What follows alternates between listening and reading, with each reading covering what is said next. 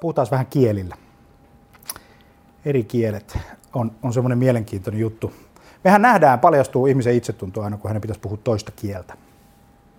Ja hän ei osaa ja ei ole pilkut ja emmän viitti ja näin päin pois. Kun ei kukaan osaa mitään kieltä kunnolla.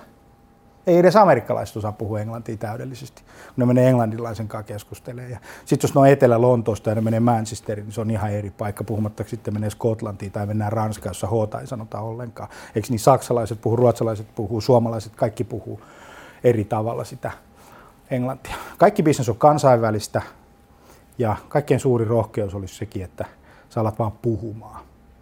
Ja mulla oli kunnia olla tuo HubSpotin partnerpäivillä pari, pari tota viikkoa sitten – tai jos katsot tätä myöhemmin kuin keväällä 2017, niin keväällä 2017 puhumalla, puhumassa omista kokemuksista muille alan kollegoille. Vaikea tilanne monelle.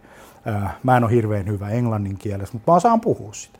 Mä aika huono sitä kirjoittaa, mutta mä menin sinne ilman kalvoja. Mulla ei ollut yhtään kalvoja, mä seisoin siellä lavalla yksin ja kerroin mun tarinan.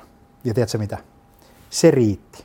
Se on se kaikkein tärkein juttu se, että sä meet ja teet sen sun jutun, niin sä oot luultavasti kansainvälisesti semmoisessa ympäristössä, että kukaan muukaan ei osaa. Ja jokaista sellaista ihmistä, joka uskaltaa, menee ja tekee, kaikki kunnioittaa sen takia, että tota, se uskaltaa, se on rohkea.